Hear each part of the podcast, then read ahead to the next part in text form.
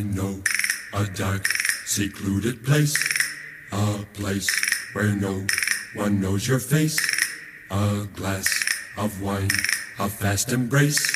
It's called Hernando's Hideaway. Ole, all you see are silhouettes, and all you hear are castanets, and no one cares how late it gets. Not at Hernando's Hideaway. Ole.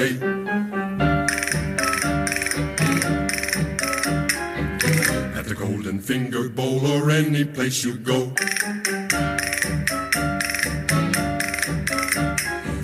You will meet your Uncle Max and everyone you know.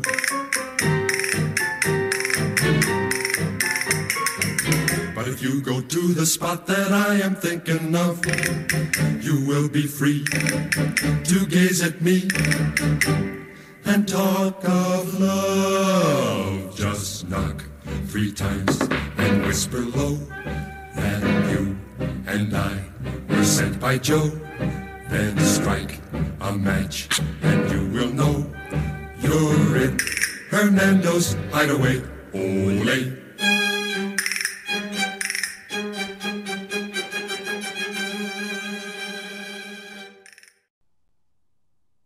نهم ژوئن سال 1954 میلادی رفت آمد در یکی از اتاقهای ساختمان کنگره آمریکا به وضوح بیشتر بود. تماشاگران و دوربین های تلویزیونی حتی در گوشه های اتاق هم خودشون رو جا کرده بودند. توجه اونا به استماعات پرجوش و خروشی بود که در جلوی اتاق داشت اتفاق میافتاد و کلمه به کلمه به صورت زنده از تلویزیون پخش می‌شد. جوزف ولچ مشاور مخصوص ارتش در حال بررسی متقابل اظهارات شاهد بود که جوزف مکارتی سناتور ویسکانسین حرفش رو قطع کرد. وقتی صحبت می‌کرد میکروفونش ترق ترق می‌کرد. مکارتی شروع کرد به گیر دادن به فرد فیشر یکی از معاونای گروه حقوقی ولچ.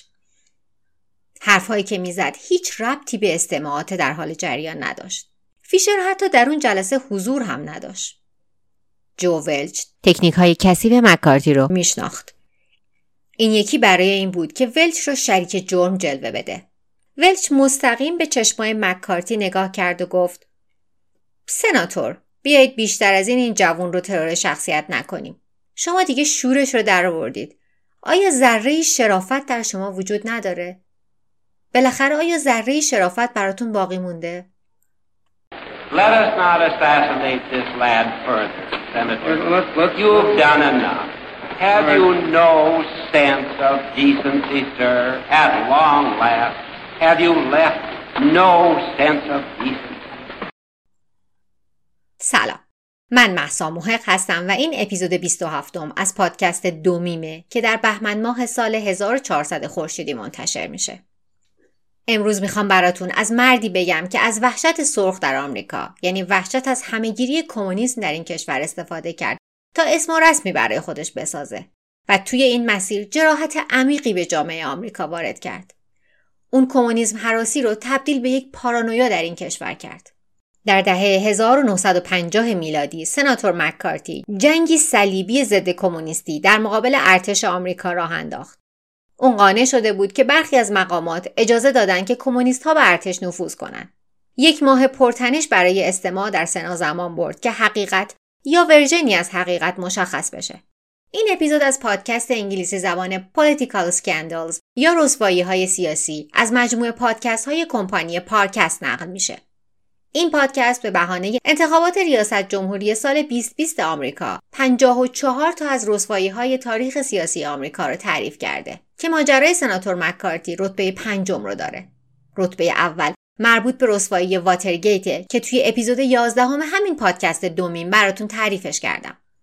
اگر احیانا جایی بخوام به روایت پادکست مرجعی که اسم بردم چیزی اضافه کنم حتما قبلش اعلام می‌کنم. من کارشناس تربیت کودک نیستم. بچه هم ندارم. ولی نظرم اینه که این قصه خیلی مناسب بچه ها نیست.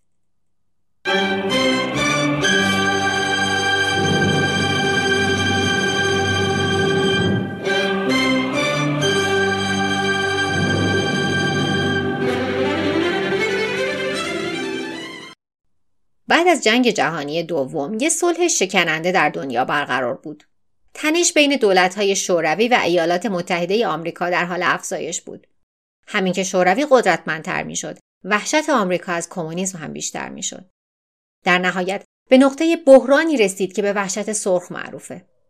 بسیاری از سیاستمداران اون دوره از این وحشت سوء استفاده کردند. اما هیچ کدومشون گل درشتر از سناتور ویسکانسین جوزف مکارتی نبودن. مکارتی سناتور جمهوری خواهی بود که از سال 1946 میلادی در کنگره بود.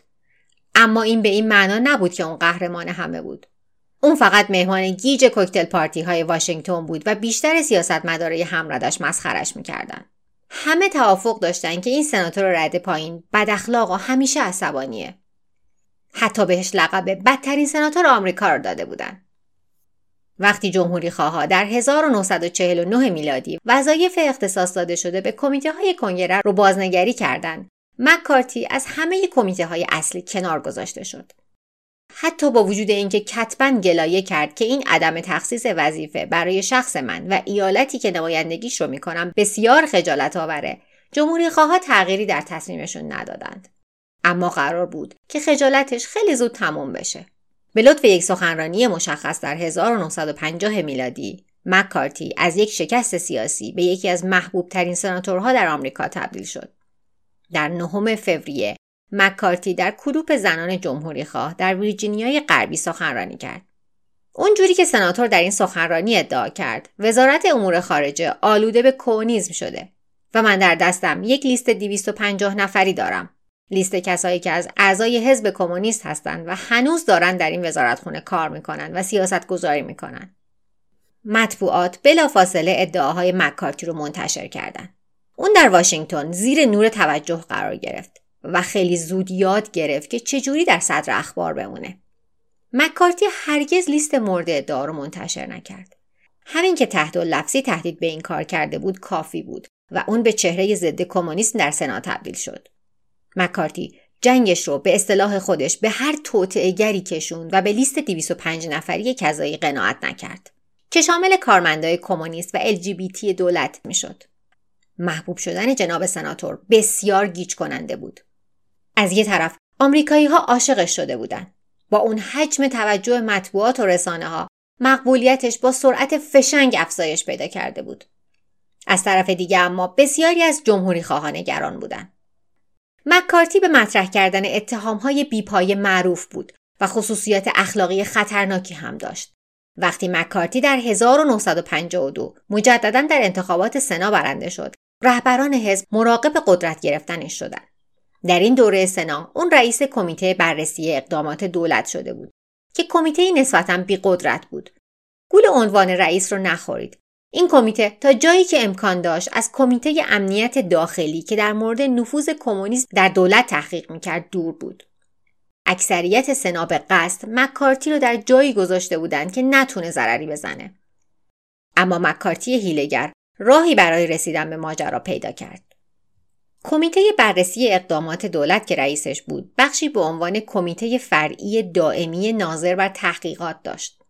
The Permanent Subcommittee on Investigations مکارتی با استفاده از دستورالعمل گل و گشاد این بخش تقریبا تحقیقات خودش رو در این واحد برای بررسی اتهام جاسوسی کمونیست شروع کرد. مکارتی می‌دونست که ماجرا رو باید به نفع خودش هدایت کنه و از اون کمال بهره برداری رو انجام بده. برای همین اون یه وکیل جوان بسیار محافظه کار به اسم روی کون رو به عنوان مشاور این کمیته فرعی منصوب کرد. کون به همراه خودش دستیارش دیوید شاین رو هم اضافه کرد. سناتور اما هیچ راهی نداشت که بدونه که اضافه کردن این دوتا شنگول و منگول اولین قدم به سمت سقوطشه. اولین تحقیق رو کمیته فرعی مکارتی از رادیو صدای آمریکا انجام داد. ایستگاه رادیویی که توسط وزارت امور خارجه اداره می‌شد و در کشورهای خارجی پخش می‌شد. مکارتی ادعا کرد که در پیام برنامه های این رادیو نفوذ کمونیسم وجود داره. مکارتی و کون خیلی سفت و سخت کارمندای صدای آمریکا رو بازجویی کردند اما چیزی پیدا نکردند. هیچ کدوم از ادعاهای اونا دلیلی پیدا نکرد. اما یه چیزی مشخص بود. شکست باعث توقف مکارتی نمی‌شد. فقط هلش می‌داد به سمت هدف بعدی در لیستش سازمان بینالمللی اطلاعات برنامه کتابخانه های برون مرزی The International Information Agency's Overseas Library Program سناتور قصه ما این اتهام رو مطرح کرد که اونا کتاب های توطعه گرانه و براندازانه انبار می‌کنن. وزارت امور خارجه ورود کرد و دستور حذف کتابا رو داد. حتی یک سری از کتابا سوزونده شدن. ظاهرا این ماجرای کتاب سوزی در همه دنیا در همه قرون وجود داشته. این ماجرا جنجالی برپا کرد و حتی موجب ابراز نارضایتی رئیس جمهور دوایت آیزنهاور شد.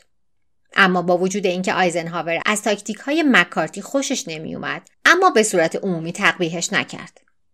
جایی در موردش گفته بود Not get into the gutter with that guy که ترجمه تحت لفظیش میشه با این مردک وارد ناودون نشید.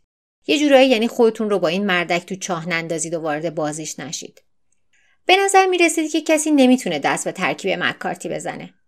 قربانی بعدی لیستش بلند پروازانه ترین مورد تا الان بود.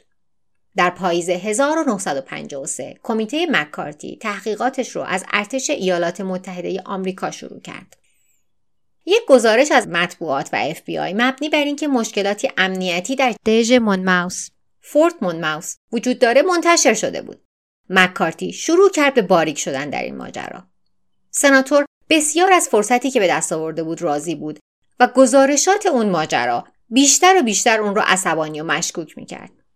و همون گزارشات بود که اون رو به سمت بزرگترین هدفش تا امروز یعنی تمام ارتش ایالات متحده آمریکا رسوند.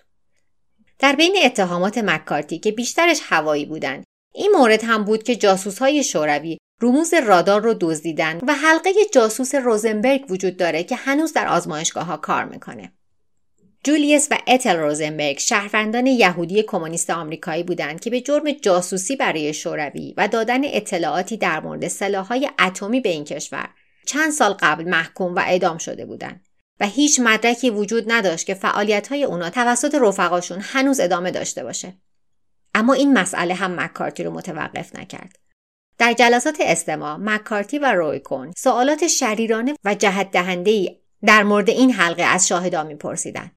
مثل اینکه آیا احساست اینه که روزنبرگ به حق اعدام شده و تو هم مستحق همون سرنوشتی؟ اگر تو علیه این کشور اقدام کرده باشی چی؟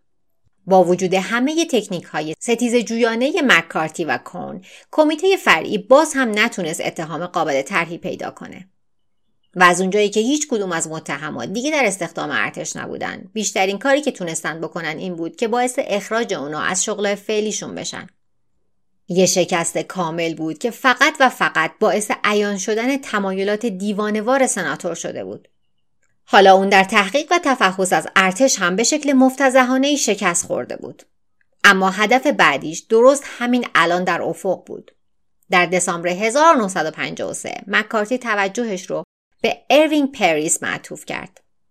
دندون پزشکی که در سال 1952 وارد ارتش شده بود و در 1953 به درجه سرگردی ارتقا پیدا کرده بود. کمی بعد از ارتقاش ارتش متوجه شده بود که پریس از اعضای حزب کارگر آمریکاست. یه ارگان دست چپی که سمپات کمونیسم محسوب می‌شد. پریس از آزمون وفاداری سربلند بیرون نیامده بود. بعد از اینکه ارتش متوجه این اشتباه شد، قرار شد که پریس به شکل آبرومندانه ای ظرف 90 روز از ارتش مرخص بشه. اما مرخص کردن پریس به این شکل برای مکارتی کافی نبود و در 13 ژانویه 1954 به کمیته فرعی خودش احضارش کرد. پریس اولش نرفت ولی بعدش که حضور پیدا کرد تمایلی به اینکه ازش سوال و جواب بشه نداشت. اون به متمم پنج قانون اساسی یعنی Fifth Amendment استناد کرد و سکوت کرد. بذارید متمم پنج قانون اساسی آمریکا رو اینجا اضافه کنم. هیچ شخصی به سبب ارتکاب جرم سنگین یا جرم نامعین مسئول شناخته نخواهد شد مگر بر اساس کیفرخواست یا اعلام جرم هیئت عالی منصفه و مگر در موارد مربوط به نیروهای زمینی، دریایی یا نیروهای شبه نظامی مردمی که عملا در حال خدمت در زمان جنگ یا خطر عمومی باشند. هیچ کس برای یک جرم دو بار به حبس یا اعدام محکوم نخواهد شد. هیچ کس در هیچ مورد کیفری به ادای شهادت علیه خود مجبور یا از زندگی آزاد و دارایی خیش بدون طی مراحل قانونی لازم محروم نخواهد شد. اموال خصوصی بدون پرداخت قرامت عادلانه مورد استفاده عمومی قرار نخواهد گرفت.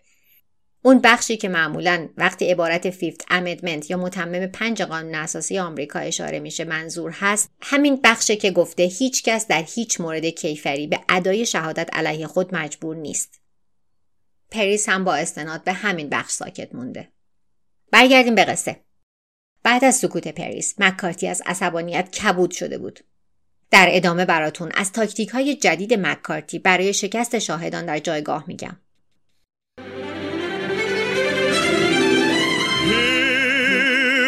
This enchanted place, here enclosed in your embrace,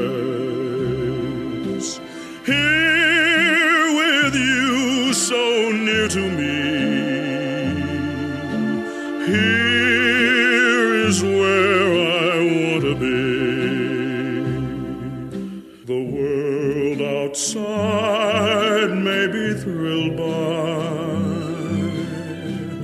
the treasures that people buy for gold.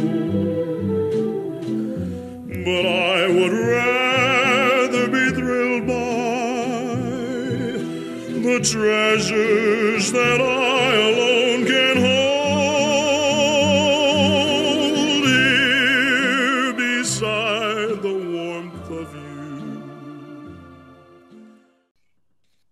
همین که تنش در جلسات استماع سنات در مورد ادعاهای مکارتی در مورد ارتش بالا می گرفت شخص سناتور مکارتی هم رفتارش پرخاشگرانه تر می شد.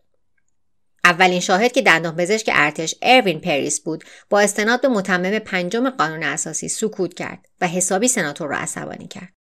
مکارتی برای پریس درخواست دادگاه نظامی کرد. اما چون دلیلی برای این کار وجود نداشت و پریس عملا کار خلافی انجام نداده بود محترمانه از ارتش مرخص شده بود و به عنوان یک شهروند عادی راهی برای محاکمه نظامی اون وجود نداشت. حالا که یک کمونیست متهم یک خلع خدمت آبرومندانه گرفته بود جو مکارتی دیگه نمی‌تونست تحمل کنه. خیلی زود کسی که پریس رو ارتقا داده بود در سیبل حملات سناتور و طرفدارانش قرار گرفت. اونا این ماجرا رو در آمریکا به یک مسئله اخلاقی تبدیل کردند. اما یه دلیل ساده برای ارتقای پریس در ارتش وجود داشت. پریس چون دندان پزشک بود به واسطه قانون ارتقای پزشکان Doctor Draft Law ارتقا پیدا کرده بود. قانونی که خود مکارتی به اون رأی مثبت داده بود. مشخصا مکارتی قرار نبود که خودش رو در این پروسه صید کمونیست ها به چالش بکشه. حتی اگر اشتباه می‌کرد کمبوداش رو با بلند کردن صداش جبران می‌کرد. مطبوعات عاشق این سر و صدا بودن و مکارتی در رسانه ها خیلی محکم و قوی ظاهر می شد. در نهایت از تحقیق و تفحص در مورد پریس هم چیزی عایدش نشد و ارتش قرار نبود که وایسته نگاه کنه که سناتور یه بار دیگه همچین کاری بکنه. در فوریه 1954 دبیر کل ارتش رابرت تی استیونز اعلام کرد که به مافوق پریس اجازه شهادت در جلسات استماع داده نمیشه. اون نفرتش رو از رفتار مکارتی و روی کون پنهان نکرد. رئیس جمهور جمهوری خواه دوایت آیزنهاور بی سر و صدا از ارتش حمایت کرد. به نظر رئیس جمهور سناتور قصه ما دوملی بود که داشت بزرگ می شد. Pimple on the road to progress. بعد از این جهتگیری رئیس جمهور تک تک سیاستمداری جمهوری خواه باید طرفشون رو انتخاب می‌کردن یا تیم آیزنهاور بود یا تیم مکارتی رفتارای هوچیگرانه سناتور مکارتی فقط باعث دو قطبی شدن واشنگتن نشده بود بلکه کل ملت رو دو دسته کرده بود در نهم مارس مجری خبر سی بی اس ادوارد آر مرو در برنامهش به اسم الان ببینیدش See It Now به سناتور حمله کرد کنار پخش کلیپ هایی از رفتار قلدر مآبانه مکارتی در کمیته فرعی مرو گفت که مکارتی مرز بین تحقیق و تفحص و بازجویی رو تشخیص نمیده و اضافه کرد که سناتور روز به روز در سیدش برای کمونیست ها بیشتر و بیشتر متوهم میشه. اون هفته این تنها حمله تلویزیونی به مکارتی نبود. فقط چهار روز بعد سناتور قصه ما مورد حجوم حزب خودش قرار گرفت. در سیزدهم ماه مارس معاون اول رئیس جمهور یعنی ریچارد نیکسون در یک برنامه تلویزیونی تاکتیک های مکارتی رو تقبیح کرد. نیکسون اینجوری گفت مردانی که در گذشته کار موثری برای شناسایی کمونیست ها در این کشور انجام دادن با صحبت های ناجور و روش های سوال برانگیزشون حالا خودشون تبدیل به مسئله و مشکل شدن. مکارتی با حرفای نیکسون از رو نرفت. در حقیقت همون شب برای یک گروه کوچیک صحبت کرد و گفت بعضی ها به من میگن که نباید این همه خشن و سرسخت باشم. برای من مهم نیست که مقامشون چقدر بالا یا پایینه. من قرار نیست که با توطعه گرا جوری رفتار کنم که با افراد متشخص رفتار میشه. انتقاد مردم و افکار عمومی کمترین اهمیت رو برای مکارتی داشت. اما ارتش هم داشت گزارش خودش رو تهیه می‌کرد و قرار بود که مشکلات جدی ایجاد کنه. از ژانویه همون سال جان جی ادامز مشاور عمومی ارتش آمریکا به کابینه آیزنهاور در مورد مسئله‌ای که بهش می‌گفت مورد کون شاین هشدار داده بود. مسئله این بود که روی کون به صورت مداوم از نفوذش به عنوان مشاور برای برخورداری دوست و دستیار سابق شاین برای رفتارهای ترجیحی در ارتش استفاده کرده بود. مدارکی بیشتر از کافی وجود داشت که از نوامبر 1953 میلادی که شاین به خدمت ارتش در اومده بود کون مرتبا براش پارتی بازی کرده بود. حتی براش درخواست معمولیت های خاص هم کرده بود. وقتی آیزنهاور گزارش رفتار کون رو دریافت کرد انتخاب های زیادی نداشت. باید اقدامات انضباطی را انجام می‌داد. آیزنهاور با برنامه حذف کون از کمیته فرعی موافقت کرد. مشکل اونجا بود که برای حذف کون به تایید سناتور مکارتی نیاز بود. همه امیدوار بودن که مکارتی موقعیت رو درک کنه و کون رو مجبور به استعفا کنه. وگرنه ارتش مجبور میشه که گزارش ادمز رو منتشر کنه. انتشار این گزارش هم آبروی کون و هم مکارتی رو در خطر قرار می‌داد. سناتور لجوج و یک دنده اما قبول نکرد و اقدامات ارتش رو باجگیری خوند و خودش رو برای یک جنگ نهایی با کنگره آماده کرد. اما این بار سرسختی مکارتی عواقب بسیار جدی براش داشت.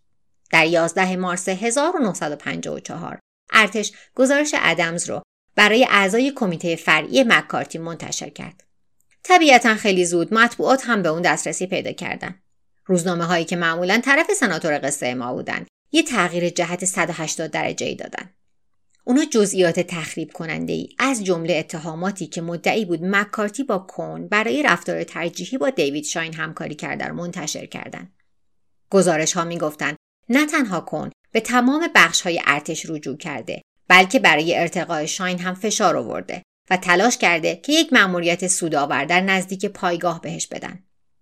وقتی بخشی از این درخواست ها انجام شده، کون خواسته که شاین دوره آموزشیش رو تکمیل نکنه. دلیل اینکه درخواست های کون انجام می‌شد این بود که عمرای ارتش ازش میترسیدن. کون قسم خورده بود که ارتش رو در هم میشکنه. گزارش مدعی بود که سناتور مکارتی از هر لحاظ و در همه اقدامات حامی کون بوده. وقتی مکارتی همه اتهامات رو رد کرد باعث تعجب هیچ کسی نشد.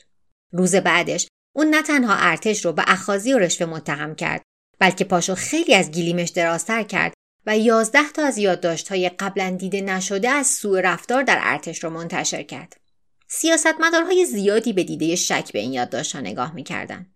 زیادی حلو پرتو گلو بود که سناتور گزارشاتی داشته باشه که نشون بده ارتش جلوی تحقیقاتش رو گرفته و اون به راحتی می‌تونه این گزارش ها رو از کلاهش بیرون بیاره. ادمز اتهامات سناتور رو خارق‌العاده و اشتباه خوند. Fantastic and false. حتی اگر اتهامات سناتور به شکل خارق‌العاده ای اشتباه بود بازم باید بهشون پاسخ داده می‌شد. کمیته فرعی دائمی سنا در تحقیقات سریعا برای بررسی اتهامات ارتش و اتهاماتی که مکارتی زده بود تشکیل جلسه داد. اونا به این نتیجه رسیدن که کمیته فرعی باید تحقیقات رو ادامه بده که با وجود اینکه مکارتی در رأس اون کمیته بود تصمیم خیلی عجیبی بود. بعد از یک مذاکره طولانی قرار شد که مکارتی در زمان تحقیق و تفحص کنار بکشه. اما بهش اجازه داده شد که از شاهدا سوال بپرسه. با وجود اینکه سناتور در حاشیه بود مکارتی می‌دونست که چجوری در این ماجرا بزرگ جلوه کنه. جلسات استماع این ماجرا تبدیل شدن به بیشترین اتفاق سنا در طول تاریخ آمریکا که توسط مردم دیده شد. شبکه های ABC, NBC و دوپانت سیگنال پخش مستقیم رو در اختیار همه شبکه های تلویزیونی آمریکا قرار دادن. در هفته اول استماعات بیشتر از دو سوم مردم آمریکا اون جلسات رو تماشا کردند و بیشتر از 18 میلیون نفر حداقل یه بخش از جلسات رو دیده بودن. جلسات استماع انقدر محبوب شدن که فروشگاه های زنجیره‌ای گزارش کردند که خرید تلویزیون افزایش چشمگیری پیدا کرده. جزئیات ماجرا شاید انقدرها برای مردم مهم نبود ولی اونا عاشق این بودن که ماجراهایی که در خلال جلسات اتفاق میافتاد رو ببینن. جلساتی که از 22 آوریل شروع شد به یه برنامه واقعا سرگرم کننده برای مردم تبدیل شد. مشاور عمومی جوزف ولچ به عنوان وکیل ارتش و جوزف مکارتی و روی کون در دفاع از خودشون در جلسات حضور پیدا کردند. بعد از سه روز اولین تناقض بروز کرد. سنا عکسی از دبیر ارتش استیونز و دیوید شاین که خیلی خوشحال جلوی هواپیما وایستاده بودن ارائه کرد. تاریخ عکس 17 نوامبر 1953 میلادی بود. یعنی زمانی که استیونز دیگه نباید با سناتور مکارتی و کون به دلیل درخواست هاشون در مورد شاین صحبتی می‌کرده. در عکس کذایی استیونز کنار شاین خیلی دوستانه به نظر می رسید. استیونز دست و پاشو در جایگاه شود گم می‌کنه. هیچ راهی نبود که حرفی برای دفاع از خودش بزنه و خلاف چیزی که به نظر می رسید رو ثابت کنه. اون واقعا در عکس خیلی شاد به نظر می اومد. اما مشاور ارتش جو ولچ نجاتش داد. اون از جاش بلند شد و گفت که عکس دستکاری شده. اون نسخه از عکس که مکارتی و کون به سنا داده بودن بریده شده بود. بعدش ولچ عکس دیگه رو نشون داد که سرباز دیگه هم کنار شاین ایستاده بود و مشخص نبود که استیونز داره رو به کدومشون میخنده. روی کون به جایگاه شهود خونده شد که از خودش دفاع کنه. اما شهادت خودبینانش فقط همه چیزو بدتر کرد. ولچ با کمال میل به سنا یادآوری کرد که قبلا ثابت شده که مکارتی و کون عکس رو دستکاری کردن و این فرصت خوبی بود که شک و شبه ها از استیونز به مکارتی برگردونده بشه. هنوزم عجیب بود که استیونز و شاین در یک قاب باشن. اما مشکوکتر این بود که مکارتی و کون عکس رو دستکاری کردند که همچین مسئله جزئی رو زیر نور توجه بیارن. مکارتی داشت از این حمله پیلی پیلی می‌رفت که بعدا همون روز فرصتی پیدا کرد که به کانون توجه برگرده. وقتی ولچ از یکی از کارمندای مکارتی پرسید که آیا عکس با پیکسی گرفته شده پیکسی مدل دوربینیه که اون زمان محبوب بود. مکارتی پرید وسط مکالمه اونا گفت ممکنه جناب مشاور که به نظر می‌رسه در این مورد استاد هستند برای من توضیح بدن که پیکسی چیه؟ ولش مقهور این هیله که معنیش این می‌شد که گراست نشد و روشو برگردون سمت مکارتی و بهش جواب داد پیکسی فامیل نزدیک فرشته است. اینجا همه میخندن. می‌تونم ادامه بدم جناب؟ شما روشن شدین؟ این توضیح رو من اضافه کنم که پیکسی ها در فرهنگ فولکلور بریتانیا موجوداتی از خانواده جن ها هستند که هر کدوم از اونا مسئول نظم و زیبایی در طبیعتن. این دست از موجودات نسبت به بقیه شرورترن و از گیج و سردرگم کردن انسانها لذت می‌برن. یکی از کلکهاشون اینه که پیکسی های ماده با جلب توجه مردان اونا رو دنبال خودشون میکشونن و از هدف اصلی خودشون دور می‌کنن. شاید چسبوندن پیکسی ها به ماجرای همجنسگرایی از همینجا بیاد. اما چیزی که هست که اون موقع همجنسگرایی در آمریکا تابو محسوب می شده و به دنبال خودش رسوایی به همراه داشته. برگردیم به قصه. وکیل ارتش با جوابی که مکارتی داده بود حضار رو دوباره برد سمت خودش. این مکالمه ها و بدبستون های کوچیک بود که انگیزه آمریکا شد که جلسات استماع رو هر چند هفته ها طول کشید تماشا کنند. مکارتی که معمولا در زیر نور توجه بود حالا اسیر سیاست های خود ساخته شده بود و فهمیده بود که هر چیزی خوب هم اگر باشه زیادیش مزره. در ادامه براتون از تجدید نظر در مورد مکارتی و قضاوت مردم آمریکا میگم. Wanted someone who kissed me and held me then stole my heart. Wanted someone I trusted who gave no warning we'd ever part. بیشتر از یک هفته از جلسات پرونده ارتش مکارتی گذشته بود و سوالات خیلی کمی پاسخ داده شده بود. جلسات خسته کننده بودند و لاک پشتی پیش می رفتن و قسمتیش به این دلیل بود که مکارتی به صورت مداوم وسط مکالمه ها و صحبت ها می پرید. هیچ کسی خسته تر از دبیر ارتش استیونز نبود. در نهمین روز شهادتش اون بیشتر انرژیشو صرف جواب دادن به سوالات سناتور مکارتی در ماجرای پرونده دژ مونماوس می‌کرد که مکارتی به صورت دراماتیکی یه یادداشت اف بی آی رو به شکل مرموزی از کیف دستیش بیرون آورد. این سند یه رونوشت از یه نامه ای بود که ادعا می‌شد از طرف رئیس اف بی آی جی ادگار هوور نوشته شده. در این نامه برای توطئه در دژ مونماوس هشدار داده می‌شد. اگر این نامه واقعی بود مکارتی مدرک مستدلی داشت که درست می‌گفته که مقامات مشکل را از اساس نادیده گرفتند جوزف ولش خیلی زود مکارتی رو باور نکرد. وجود این سند خیلی آسانتر از این بود که بتونه حقیقت داشته باشه. درخواست کرد که نامه توسط شخص هوور تایید بشه. هوور گفت که هرچند FBI اطلاعات مشابهی به ارتش داده اما مشخصا اون نامه کذایی رو ننوشته. مچ مکارتی برای بار دوم در این چند هفته گرفته شد که مدرک سازی کرده. اما مثل قبل مکارتی همچنان سینهخیز به پیشروی ادامه داد. توضیحش این بود که مدرک رو یه جوون وطن پرست در نیروهای مسلح بهش داده. ولچ از زاویه دیگه ای وارد شد. حتی اگر مدرک واقعیه افشای مدارک محرمانه جرم محسوب میشه. حالا مکارتی اینو چی می‌گفت؟ هیچ جز اینکه بقیه کارمندای فدرال رو هم تشویق به قانون شکنی کرد. سناتور مکارتی همه کسایی که قسمشون به وفاداری به کشور رو بالاتر از همه چیز قرار دادن ستود. مکارتی گفت که تا اونجا که به اون مربوط میشه من می‌خوام به اون دو میلیون کارمند اعلام کنم که من حس می‌کنم که وظیفه اوناست که هر اطلاعاتی که دارن رو به ما بدن. طبیعتا رئیس جمهور هم شاهد همه مناقشات بود. اون انزجارش رو از این شکارچی همون روز بعد اعلام کرد. یه بیانیه داد که در اون حرفای مکارتی رو تقبیح کرد و گفت هیچ کسی بالاتر از قانون کشور نیست. اما با همه اون ادعاهای شفاهی و بلوف زدنها تقریبا سه هفته دیگه طول کشید تا به اوج ماجرا برسیم. مشهورترین لحظه جلسات استماع در نهم ژوئن 1954 اتفاق افتاد. روز سیوم شهادت. جو ولچ داشت از کون در مورد تأخیرش در گزارش به ارتش در مورد توطعه دژمون ماوس می‌پرسید. باز اب مکارتی داشت از گوشه و کنار فتنه چاق می‌کرد. اون در این لحظه وسط بحث پرید که ولچ رو آچمز کنه. مکارتی عاشق حمله های کلامی وحشیانه به معاون ولچ در مؤسسه حقوقیش بود. شخصی به اسم فرد فیشر. اون بارها و بارها تاکید کرده بود که فیشر زمانی عضوی از سنف وکلا بوده. سازمانی که ارتباطات ضعیفی با حزب کمونیست داشته. اولش فیشر دستیار ولچ در جریان محاکمه بود اما ولچ نگران حمله های مکارتی به وکیل جوان بود و اون رو از این ماجرا کنار گذاشت. اما مکارتی به هیچ وجه متوقف نمی‌شد. حتی با وجود اینکه فیشر حضور نداشت، نگرانی ولچ رو به حقیقت تبدیل کرد. به نظر ولچ و بسیاری از اعضای سنا کار ظالمانه و دور از نزاکتی بود که اسم یک مرد جوان وقتی حتی درگیر جلسات نیست به لجن کشیده بشه. ولچ از مکارتی خواست که ادامه نده. مکارتی حتی با وجود عدم تایید تمام حضار حاضر نبود از این مسئله بگذره. ولکنش اتصالی کرده بود. وقتی دوباره شروع کرد به اتهام زدن به فیشر، ولچ حرفش رو قطع کرد و گفت سناتور بیایید بیشتر از این این جوون رو ترور شخصیت نکنیم. شما دیگه شورش رو در آوردید. آیا ذره شرافت در شما وجود نداره؟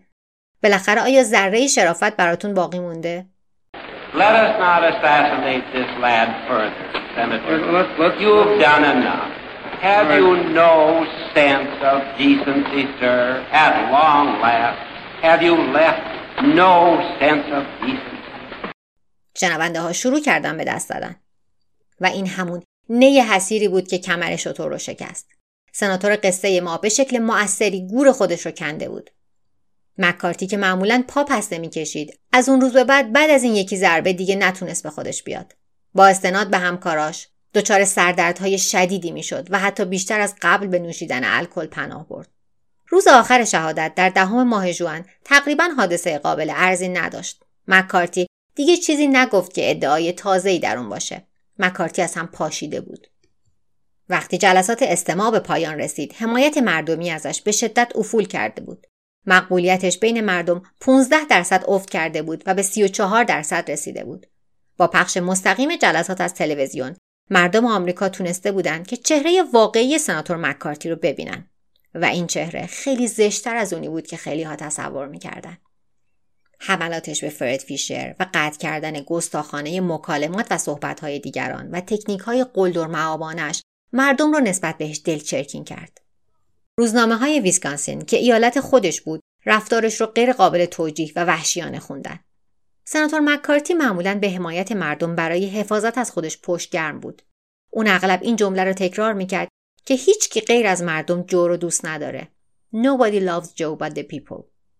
اما حالا مکارتی خل سلاح شده بود. اون در بیپناهترین حالت خودش در معرض انتقادات بی سابقه ای قرار گرفته بود. جلسات بالاخره در 17 ژوئن 1954 میلادی بعد از شهادت 32 شاهد 72 نشست و دو میلیون کلمه شهادت به انتها رسید. وقت اون رسیده بود که کمیته فرعی سنا در تحقیق و تفحص حکمش را صادر کنه. در یک اقدام شک کننده کمیته به این نتیجه رسید که ارتش سعی کرده پرونده دژمون ماوس رو ببنده یا در اون اعمال نفوذ کنه. اونا جلوی یک سری از احضاریه ها رو گرفته بودن و درخواست های تجدید نظر شخصی برای تعدادی از اعضای کمیته مکارتی داده بودند. از همه مهمتر مکارتی از انجام اقدامات اشتباه تبرئه شد. مهرس شده بود که سناتور در ماجرای اعمال نفوذ برای شاین دخالتی نداشته. اما ثابت شد که روی کون اقدامات غیرموجه و تهاجمی مداوم برای اعمال نفوذ به نفع شاین داشته. اثبات بیگناهی مکارتی اما نوشداروی بعد از مرگ سهراب بود. اون نابود شده بود.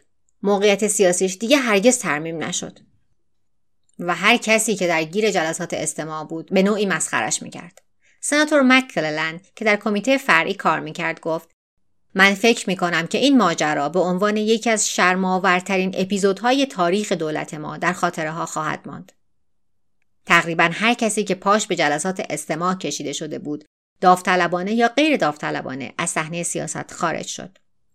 استیونز دبیر ارتش به کسب و کار موروسیش برگشت.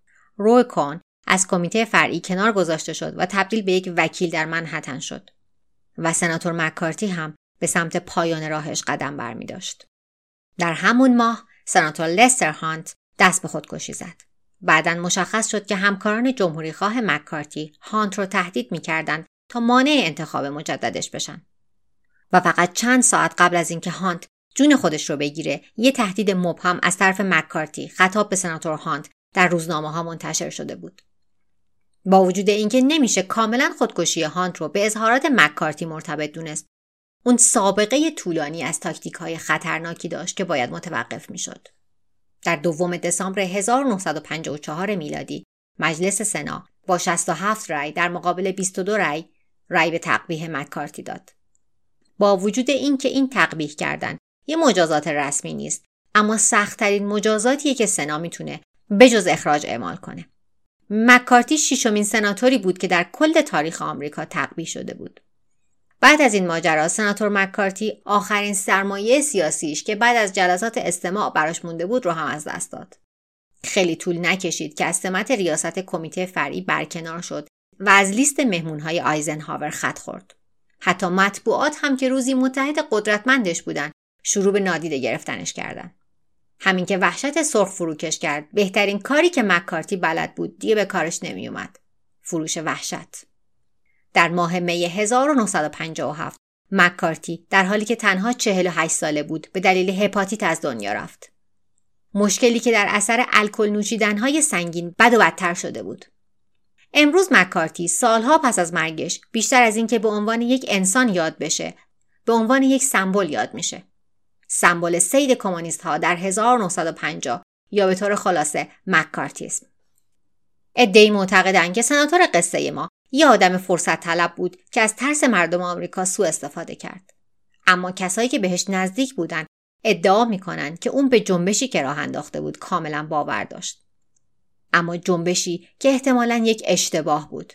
چون در تمام طول فعالیتش از اون لیست بلند بالایی که ادعا می‌کرد تو دستشه حتی یک نفر کمونیست رو هم افشا نکرد.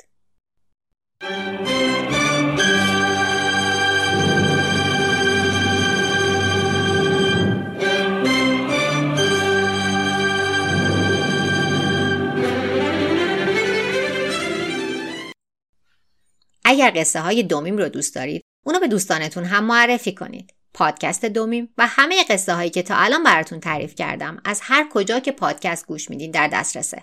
فقط یادتون نره وقت سرچ بین کلمه دومیم یه فاصله بزنید.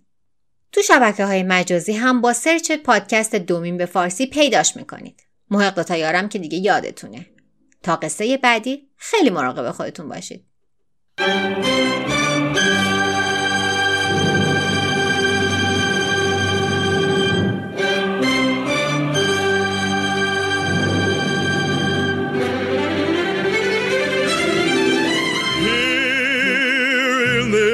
this enchanted place.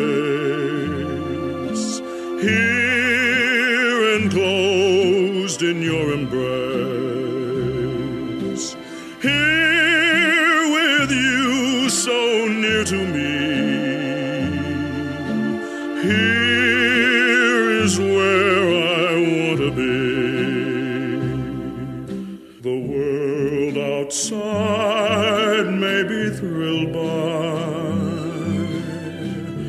the treasures that people buy for gold. But I would rather be thrilled by the treasures that I.